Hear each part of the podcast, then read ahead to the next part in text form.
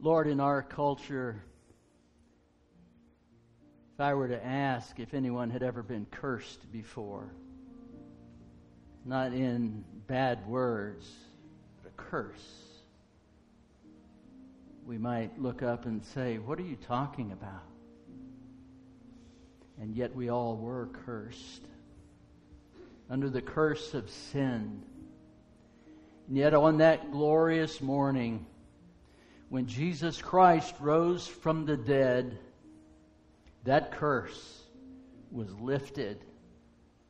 And yes, while it awaits to see its eternal culmination, the work, the deed, is already done. Father, we thank you. We praise you. Hallelujah.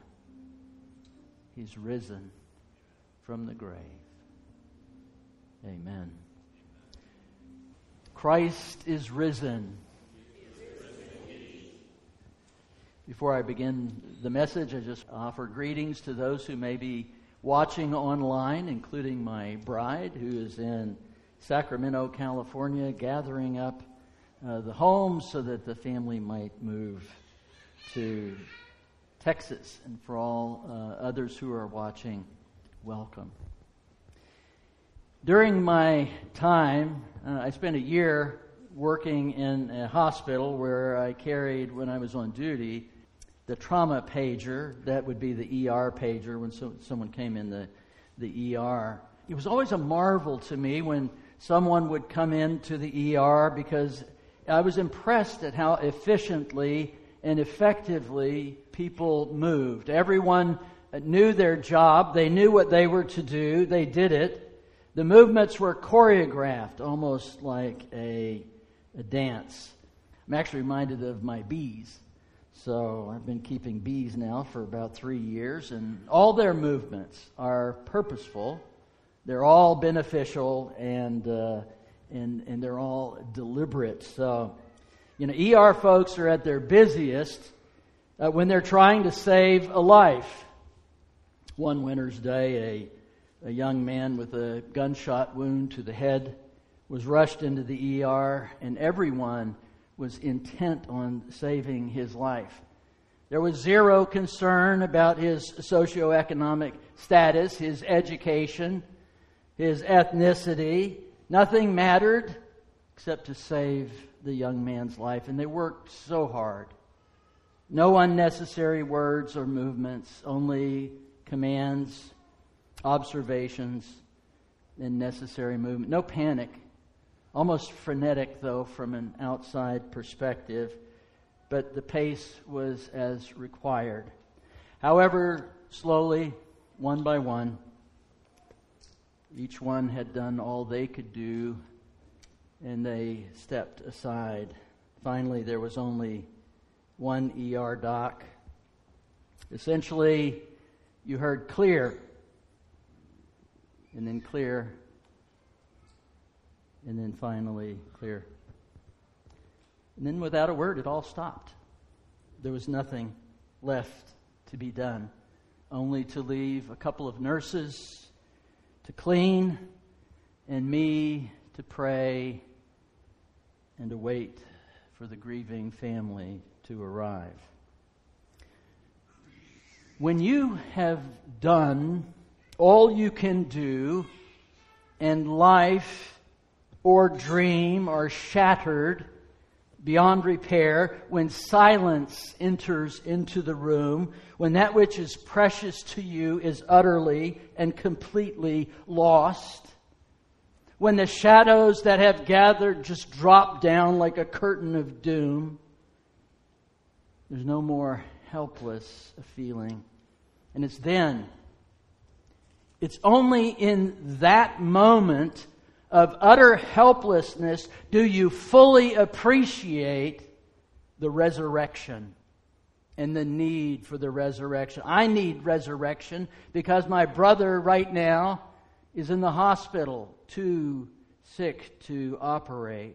I need resurrection because my mom and my stepdad were killed in an automobile accident. I need resurrection because my nephew was killed in action in Iraq. I need resurrection because one of my daughters has an incurable autoimmune disease. I need resurrection because I've heard the last words of far too many people. I need resurrection because I've dealt with both the living and the dying in combat. I need resurrection because my childhood was closer to Dead End Street than it was to Main Street. But most of all, I need resurrection because one day I will die. And those that I love will die. And you? Why do you need resurrection? I mean, has your life been so free from pain that you don't need resurrection? Have you not faced misery ever? Have you never buried a loved one? Have you never buried a dream? Somehow I, I just I don't think so. In fact, I'm convinced that we all need resurrection. Some more. Our world is filled with injustice, indifference, selfishness, despair. And yet, the resurrection of Jesus Christ offers us a way of being that transcends the world. The resurrection means that not only can we embrace God's promise of a better world, but we can also choose to participate in this world as children of the kingdom of light in a way that can only be spoken of as abundant. But to do that, we need resurrection. The resurrection has the power to transform tragedy, to heal brokenness. It it clears darkness away and gives us a vision. Sometimes I feel like uh, I'm more like Mary Magdalene than than I am others, who when she went to the tomb of Jesus on that early morning, her pain and her tears were so profound that she could not see the Lord who was standing in front of her until he spoke her name. And when he spoke her name, resurrection happened. The veil was removed from her eyes.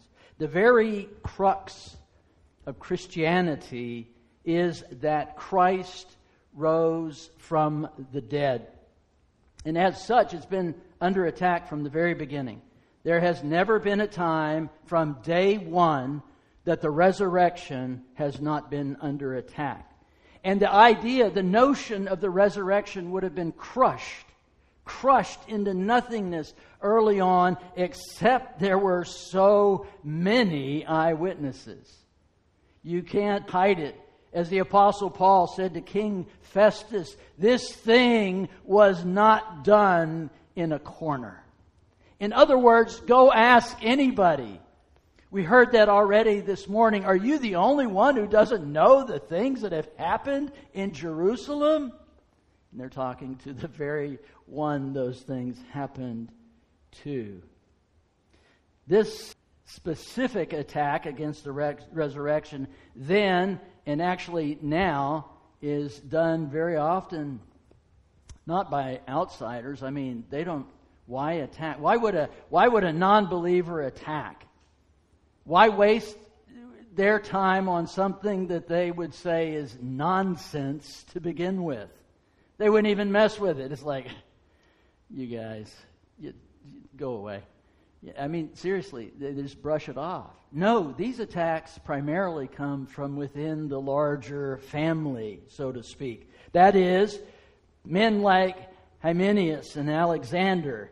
They taught that the resurrection was past. That is, the resurrection has nothing to do with your body. When you're resurrected, you're resurrected as a spirit. And that's all you're resurrected as. And in fact, that resurrection actually occurred when you came to know Christ as Savior. That's not what the Bible teaches. The Bible teaches that we will be embodied, that we will be resurrected from the dead. Paul puts together one of I, his most powerful arguments in the book of First Corinthians in chapter fifteen for this great fundamental of the faith. We're going to look at it for just a few minutes. And his argument, though, is based on, I don't even know, I don't know what you would call it. It's a premise, of course, but it's something that even precedes that. It's almost, it's more like a warrant than it is anything else. And that is this: Christianity is not a religion of ideas and principles. Rather, it is one of events. Why do I say that? I say that because all great religions have ideas and principles. They all do. These are in common. And in fact, many of them are held in common one with another. But Christianity rests upon the great acts of God in history. And the validity of those is only if those events occurred. I mean, without certain events, Christianity offers no more, no more than any other great religion constructed by people. It wasn't a teaching about the flood that destroyed almost everything on the earth. It was the flood. It wasn't some notion that God calls you from some place to another place, a promised land in your heart. That may be true, but He called Abraham to leave the place where he was and to go on an actual journey to an actual land. In the New Testament, we find the same thing, and that is a story about a God-man. The Greeks attempted to do this many times. They were never successful. They failed. But it wasn't the story. If the story is not true, it is meaningless. It is Jesus Christ, the God-man. Jesus was born. He grew up in Galilee. He lived. He taught. He died. He rose from the grave. That's what gives us hope. In First Corinthians fifteen twenty, I'll begin at the end. That is, Paul wrote, "But in fact, Christ has been raised from the dead, the firstfruits of those who have fallen asleep." In fact. I love this word, as I love most words. It's used in court cases as something to prove that which is already established. It's an established fact already. He's not trying to establish the fact. He's using a word that speaks of an established fact. In fact, the resurrection. In fact, Christ has been raised from the dead. There's simply no way uh, for me to overstate the importance of this claim. If this were a myth, if this were a dream, if this were simply some Christian hope that somebody dreamt of back then, or maybe even perhaps came out of emotional or mental instability, then the entire fabric of Christianity tears apart and falls to the ground. In other words, to deny the bodily resurrection is to deny Christianity. I know that's I know that's strong language, but it's exactly what Paul argues. Without the bodily resurrection of Jesus from the dead, there is no resurrection for us. There's only the tomb, and it will not be empty. Jesus will be there in the tomb, we with Him among the dead. It's only when we understand that Jesus Christ rose from the dead, accept the fact that His body came from the tomb, do we have any basis for hope at all. Paul reminds us in verses one through eight. He says, "Now I would remind you, brothers, of the gospel I preached to you, which you received, in which you stand, and by which you are saved, if you hold fast to the word I preached to you, unless you believed in vain." What are you talking about, Paul? he goes on to explain. For I delivered to you of first importance what I also received, that Christ died for our sins in accordance with the Scriptures, that He was buried, and that He was raised on the third day in accordance with the Scriptures, and that He appeared to Cephas, then to the twelve, then He appeared to more than five hundred brothers at one time, most of whom are still alive, though some have fallen asleep. Then He appeared to James, then to all the apostles, last of all, as to one untimely born, He appeared also to me. Too many eyewitnesses to deny the claim. The truth could not be suppressed. And, and yes, it is true that the early apostles and those who went out preaching the gospel, they did preach about peace of heart. They did preach about moral standards and conduct, but the basis of the gospel was that Jesus Christ was risen from the dead, and not a philosophy, a historical fact. There would not be a church had this not been the message. Uh, I mean, that's I mean that's crystal clear. Where were the disciples at the crucifixion? Other than John, they weren't even there. The women were the only ones who had the courage to be at the cross to watch Him die. The women were the ones who went to prepare His body for the tomb. The men, where were they at? Some of them were halfway to Galilee by then. Who knows? They were hiding. They were out there somewhere. They didn't want to die. They didn't want to suffer the same fate. They were gone. They were not at the tomb. If you had believed the words of Jesus Christ, where would you have been? Sitting at the tomb, waiting, is now the time. No, it's not what happened. Even when He was talking to the disciples on the road to Emmaus, what did He say? You foolish, it's slow, slow. Here, let me explain, He says. Paul reminds us that there is resurrection. And they needed resurrection. You can't miss this. In three days, there were twelve people plus whoever else that turned the world upside down. Where does that come from? Oh, I know what we could do. Let's all sit around. Okay, how can we do this? Oh, we can say that He was risen from the dead. Yeah, yeah, that's what we'll do. Ooh, let's get excited.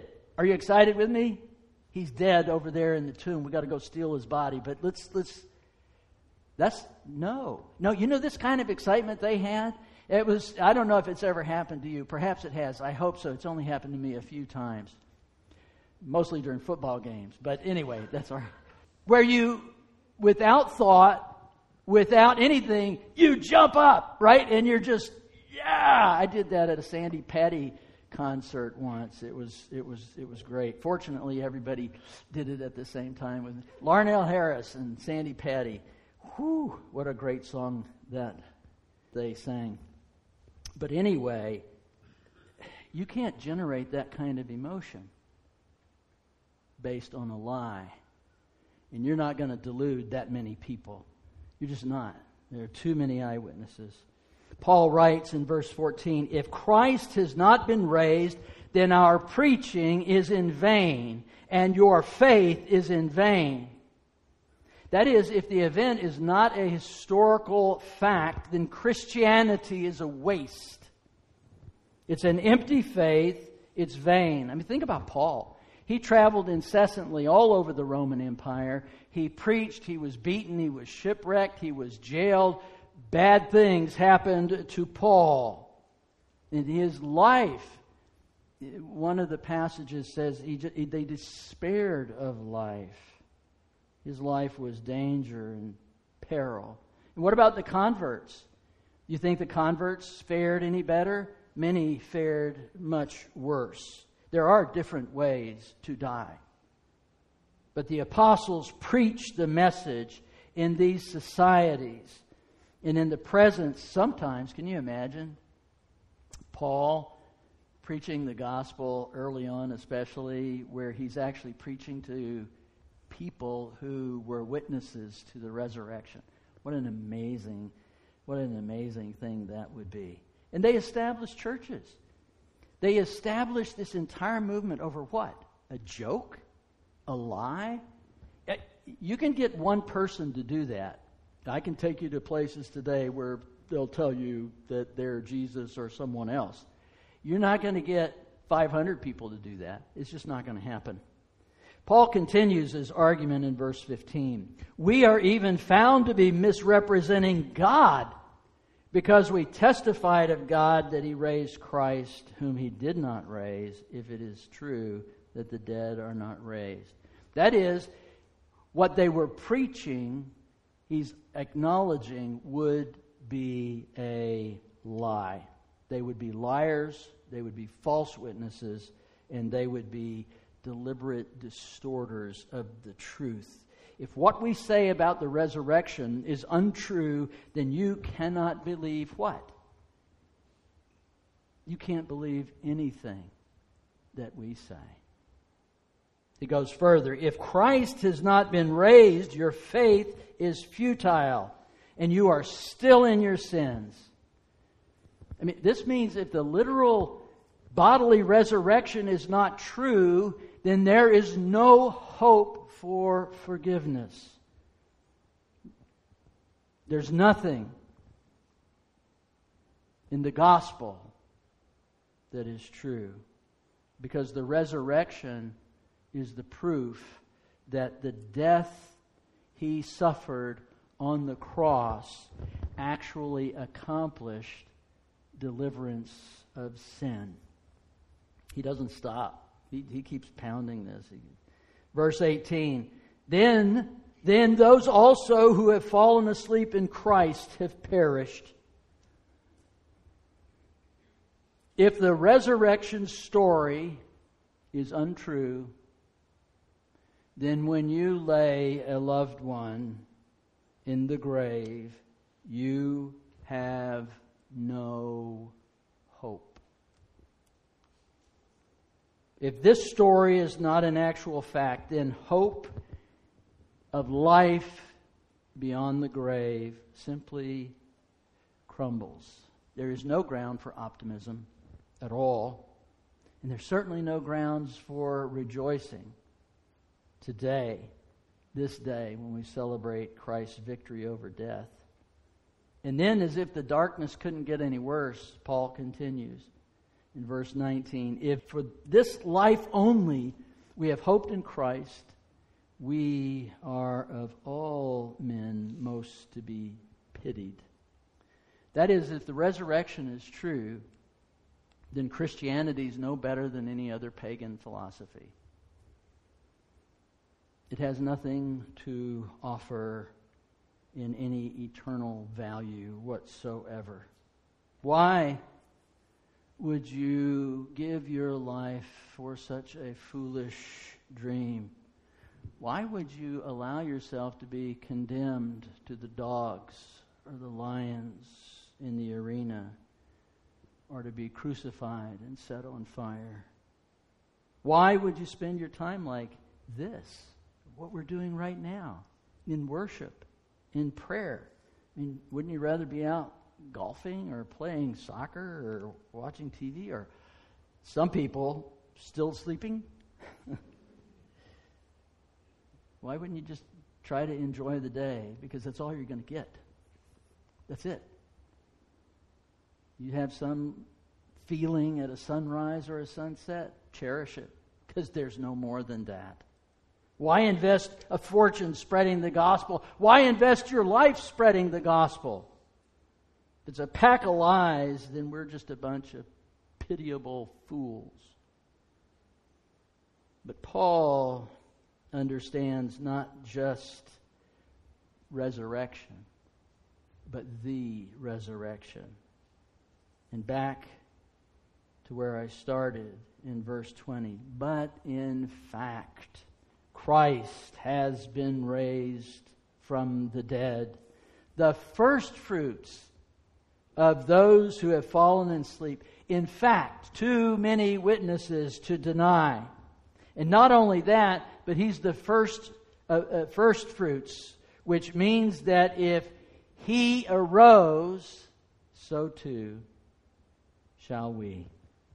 Not only in spirit. When God saves you, He doesn't just save your spirit. He saves you, the whole you, your soul, your body. That the whole creation has been, since the fall, afflicted and groaning for this salvation to occur. The natural world fell.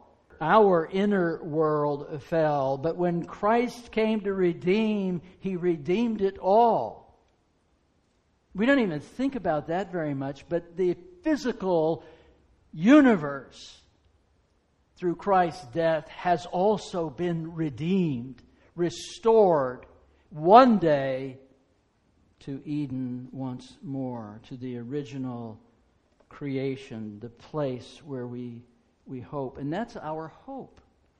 Our hope is that we gather here in order to remind ourselves of a hope beyond the grave, a hope that's based on Christ's resurrection, a hope that somehow we will survive death, and we will do so bodily. Romans three twenty-three tells us, though, that we are separated from God because He is holy and we're not. And we have all sinned and come short of the glory of God. We are all under the curse of sin. We cannot measure up to His standard. We cannot get to heaven on our own. We do not have the capability. We do not have the capacity. But Almighty God's plan of redemption to send His only Son, Jesus Christ, to this world to live a perfect life. We read this morning, to be made sin for us. He went to the cross. He paid the penalty for our sin. And it's only in trusting Him do we have the forgiveness that is granted, but it's only because He came back from the grave that we know the cross meant anything. The resurrection is central to everything that we believe. I mean, you may be surprised that the resurrection has anything to do with your present, but it does, because Jesus Christ died on the cross and rose from the grave. He gives us, those who believe, the same power. That same power is available to us that brought Him back from the dead so that we can live a life that's worthy of His calling. Ephesians one nineteen and twenty says this, "What is the exceeding greatness of His power towards us who believe, according to the working of His mighty power, which He worked in Christ when He raised Him from the dead." In other words, our life anew, our salvation, it is true, was driven by the same power of God that rose Christ from the dead. And when we, we struggle when we try to live our Christian life on our own. If someone says, oh, living the Christian life is hard, they don't know what they're talking about. They're yet unsure of what it really is. It's impossible. You can't do it. Not you. Christ can do it through you. We depend on His power. He will give us that. And finally, because Jesus rose from the grave, He became a guarantee, a guarantee, a, a promise that one day, if we should die before He comes back to this earth, we will come back from the grave. But there are those who will be alive. We looked at this when we studied First Thessalonians, but I, I feel like it's worth reading again. First Thessalonians four fourteen through seventeen, "For if we believe that Jesus died and rose again, even so God will bring with Him those who sleep in Jesus.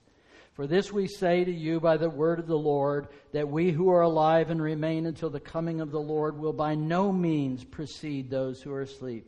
For the Lord himself will descend from heaven with a shout, with the voice of an archangel, and with the trumpet of God, and the dead in Christ shall rise first. Then we who are alive and remain shall be caught up together with them in the clouds to meet the Lord in the air. That's a guarantee that we have as believers. And all the promises that we have hinge on the resurrection of Jesus Christ. If Christ had not come from the grave, we would have no hope. We would die in despair. And there are many people today who are dying in despair. Even, I'm not even talking about stopping breathing or heartbeat. There are the living dead among us. And that's not a reference to any stupid zombie movie. It's the truth. It's the truth. Those who do not know Jesus Christ will die in despair. But when we place our trust in Christ and ask Him to forgive us our sins, to save us, to come to live in our lives, we receive the gift of eternal life. And as Christians, we no longer have to fear death. We no longer have to be in control of death. And it's not a hope so, it's a no so. Oh, death, where is your sting? Oh, Hades, where is your victory? The sting of death is sin, and the strength of sin is the law. But thanks be to God who gives us the victory through our Lord Jesus Christ. Resurrection is not something we just celebrate once a year at Easter with our families. Back in the day, I wouldn't be able to see past the first few rows because of the hats, but we don't do that much anymore. It's not just a time to get dressed up, although I am in a tie, you'll note. The resurrection is the most important doctrine in Scripture, save the, the fact that God is. Because if Jesus didn't do what he said he would do, which is to come back from the grave in three days, we have no basis to believe anything that he said. But Jesus did do what he promised he would do. With Almighty God in our hearts through Jesus Christ, we have victory. Goodness will last. Light will overcome darkness. And life will triumph over death.